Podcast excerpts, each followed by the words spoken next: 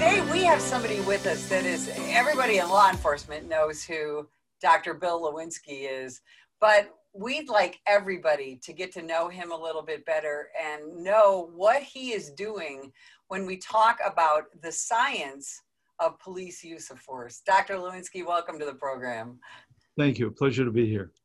So tell us, uh, tell our audience, what is the Force Science Institute?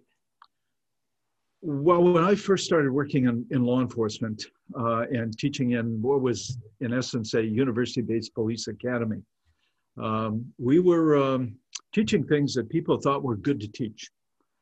But we had no science behind what we were teaching, and we had no science behind how we were teaching it. As I progressed through that and working with multiple POST committees, uh, I realized that we needed to get a science based evidence foundation for what we were doing and started doing research. And then, in particular, as, uh, as we progressed with that research, it was time to shift it off the university campus and into a research institution.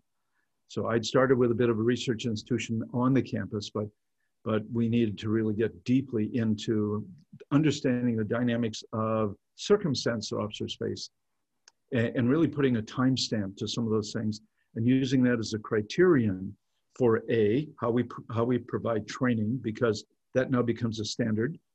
If you study a disease you now have some sense about what you need to do to cope with it. Same way with problems in the police world. Then we looked at uh, how we might begin to train that. It got implications for investigations as tremendous implications for adjudication.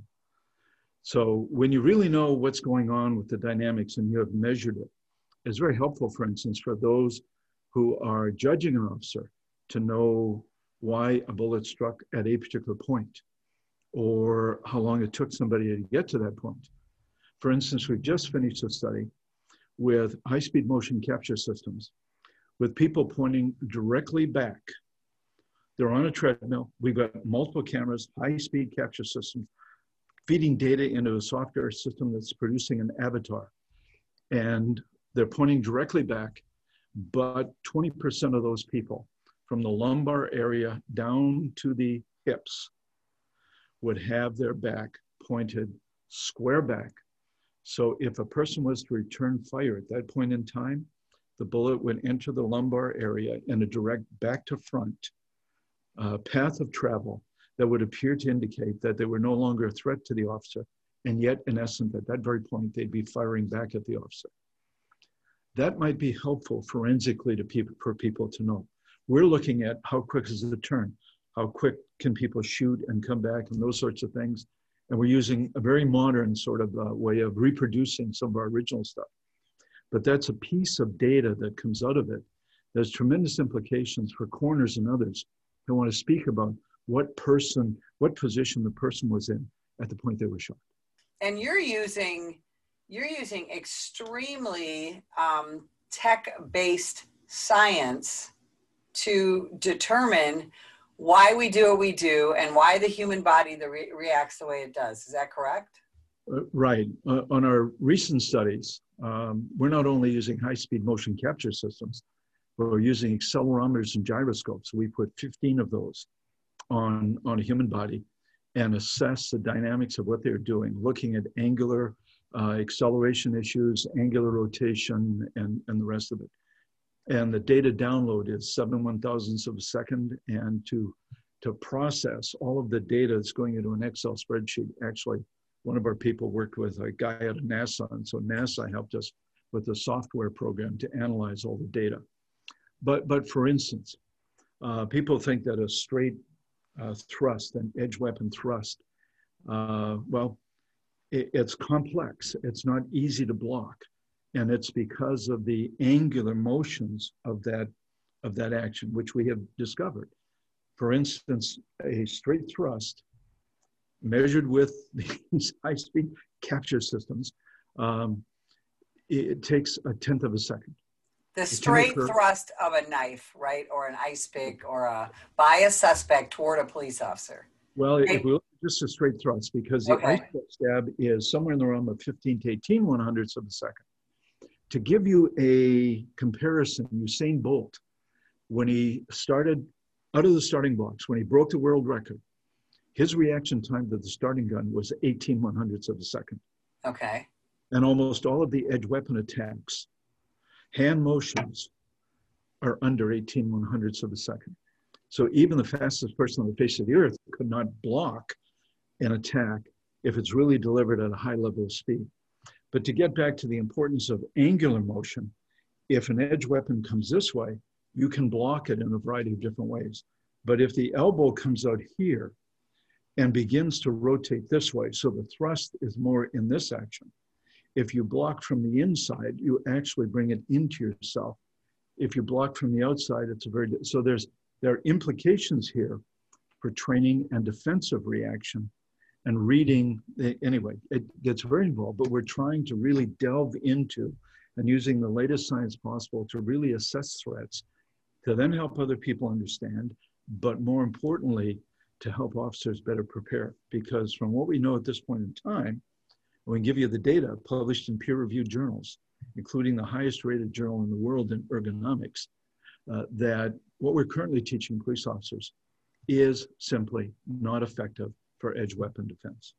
So let's talk about that because the uh, you know a couple of the latest very high profile police shootings have involved um, suspects with edged weapons.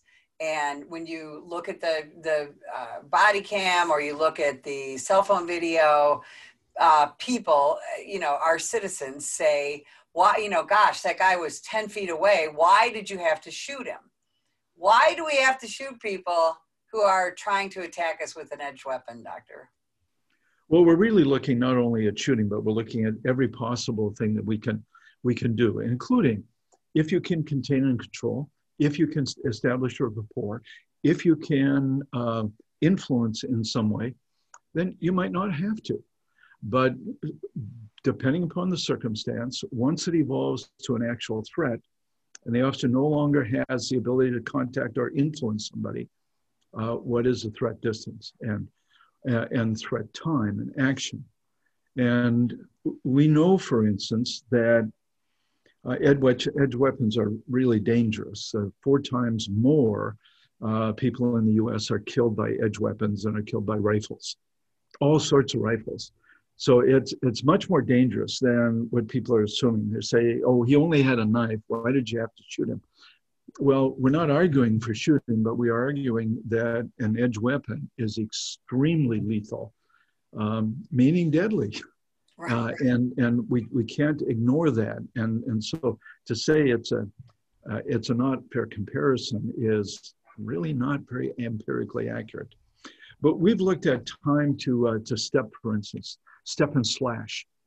And I know that most people, in looking at um, uh, at edge weapons attack referred to Dennis Tueller's 21 foot rule.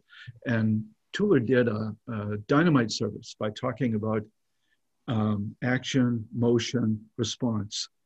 Uh, and he was the first person to really begin to look at what it is that people are doing, and how they're doing it. Unfortunately, people think edge weapon attacks now arrive at 21 feet. But most edge weapon attacks are in the living room, they're in the kitchen, they're in the hallway coming out of the bedroom. They're in a variety of circumstances, and the distance that close are really very short distances. So we have measured that, for instance. We have measured that within um, is about a third of a second, a person will step forward three feet in a third of a second and be able to simultaneously slash and cut out to five feet in a third of a second. Now, officers think reactionary gap, they're safe at five to six feet. But at five to six feet, they can be cut in a third of a second. Three feet step and about a two foot reach and a slash. Um, and um, if, if, they're, if they're out further than that, I'll give you another comparison. Within six tenths of a second, the person will close, and we're talking average, the average person will close seven feet and be able to slash out to nine feet. So two thirds of a second, I'll give you a comparison. It takes me about a half a second to say one thou. 1001 is one second. Each uh, syllable is a quarter of a second. So if I say one thou, that's a half a second. So in just over one thou, someone has closed seven feet and slashed another two. So it's out to a nine foot threat. And if you begin to look at that, and you look at what we're currently teaching officers, sweep and disengage, step aside, we need to look at what, how can officers do that? And when we get to academy training, and you remember your days in the academy, uh, this was all done without uh, duty boots and 20 pounds of duty gear and an exterior carrier vest that transfers most of the weight up to your upper body. So when you're moving offside, you're now much more in balance than you've, than you've ever been. And we've measured how long it takes an officer to step off line because sweep and disengage is one of the ways officers are taught to deal with an edge weapon attack. We measured how long it takes to step offside with 20 pounds of gear in duty boots. And the first step takes almost nine tenths of a second to step off line. So that argument that we hear very often, why didn't the police officer just get out of the way or disengage or move aside? You're saying the science doesn't doesn't make that a, a real option. Is that right? Our publication in the Journal of Applied Ergonomics, which is uh, the highest rated journal in the world in ergonomics, so the data is good. It's really peer reviewed. Tells us that in the time it takes an officer to step offline, someone can charge 11 feet so when they step offline as a way to kind of deke the person out, all the person will have to do is change direction and come at where they now are. It's not an effective technique. We need to look at better, better ways of doing what it is that we're teaching officers, but there's no question that we do not understand the threat. And to shoot to wound in those circumstances is really uh, that's not a good suggestion either let me ask you about that. So we hear a lot of, uh, you know, uh, why don't you just shoot them in the leg? Why don't you shoot the knife or gun out of their hand? Can you explain to people why that's a terrible idea? Well, we've assessed the skill of officers who are leaving an academy after learning firearms instruction, the way we teach firearms instruction. And at the end of their FTO program, and this is traditional sort of instruction. And by the way, we've measured this in three countries. So it's not just the United States, it's Canada and the UK as well. A standard method of training police officers, when we compare them with someone who's never had a gun in their hand in their life at common gunfight distances, the officer is 10% more accurate than a civilian. Do you think that's because we're not training enough? We we train in a fashion, and, and some of your civilian audience may, may do the same thing. Uh, they, they do their training in a block. They go to a range, they, they fire 300 rounds, say, 250 rounds, and they do that every four, six, or eight months. There's almost no skill acquisition. In fact, when you, when you take something and you train it on a block, it appears you create the illusion of learning uh, but it's the fastest way for learning to erode. So there, there's no stick to it. The, the, the training doesn't stick. It's, it's, not, it's not as effective as we did something different. So A, officers are not these magnificent shooters that, that television has created uh, the illusion about. Um, and, and B, uh, we have taught them to shoot in circumstances that are very different than real world. For instance, the uh, in the exercise phys uh, psychomotor area, um, training on a range is called a closed skill in a closed environment, meaning you don't have to move very much and the target is not moving and doesn't shoot back. But in a real world, you're likely moving. You're likely, in fact, we've done studies in which we've had over 90 some officers in threatening situations, and nobody has been in a standard shooting posture as they were on a range as they're returning gunfire. Uh, we've got a study we've just finished using accelerometers and gyroscopes again. The startle response from officers when they're first shot at to come up here really distracts going for the gun, significantly impairs what they're doing, slows down their reaction time. It's really kind of, it's, it's very, very different to get in a real world circumstance versus this type of training we provide officers on the range.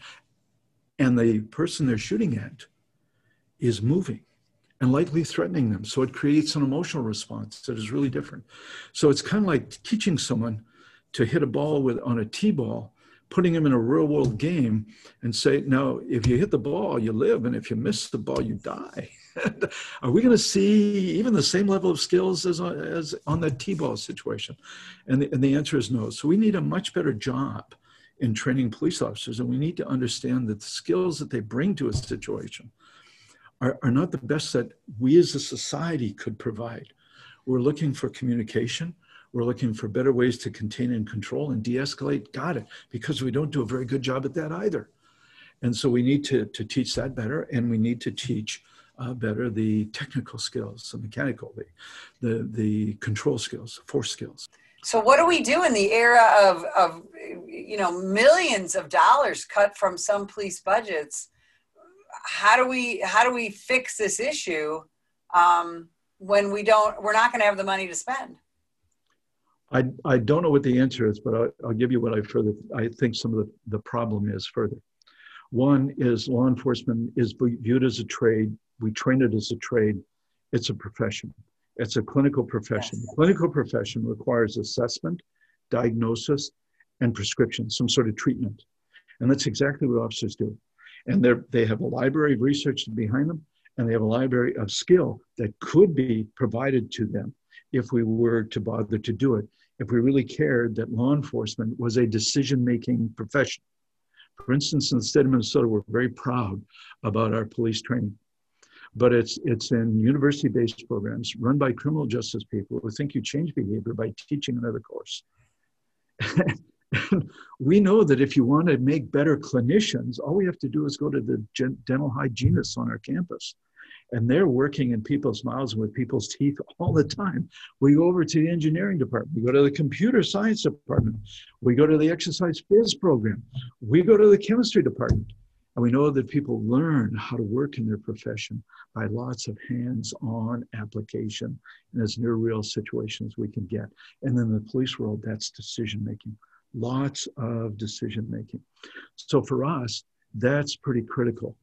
Secondly, besides having a component to law enforcement we don't currently have, what we need to do is make a decision that as a society, we are no longer going to have our barbers, our cosmetologists, our beauticians get four times the amount of training as our police officers do to buff our nails the correct way.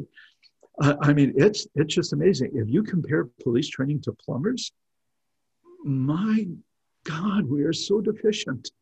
And we expect, expect Olympic quality, to quote Alexis Artwohl, we expect Olympic quality performance. And when they don't do it, we blame the human being. I look back at my own career. I, I was a cop for 29 years.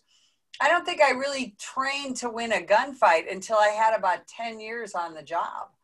And, uh, and I think that's very typical. And I, you know, the, training varies state to state. We're a very decentralized um, situation in the United States for policing.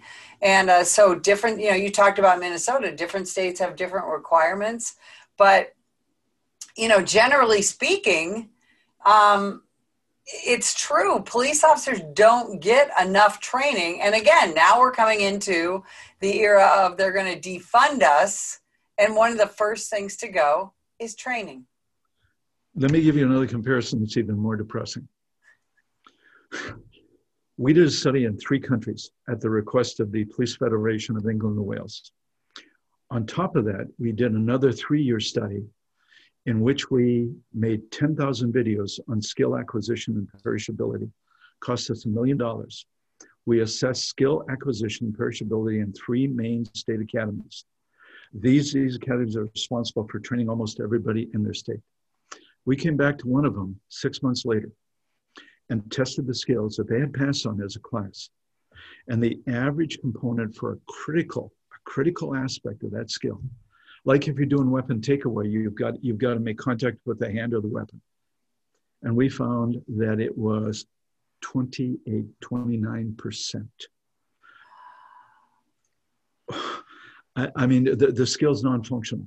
Right. And, and so that there is no question that we need to do if we expect great performance we need not to defund we need to do a much better job at creating the professional and really holding um, the academies and the profession responsible once we provide them with, with what they need.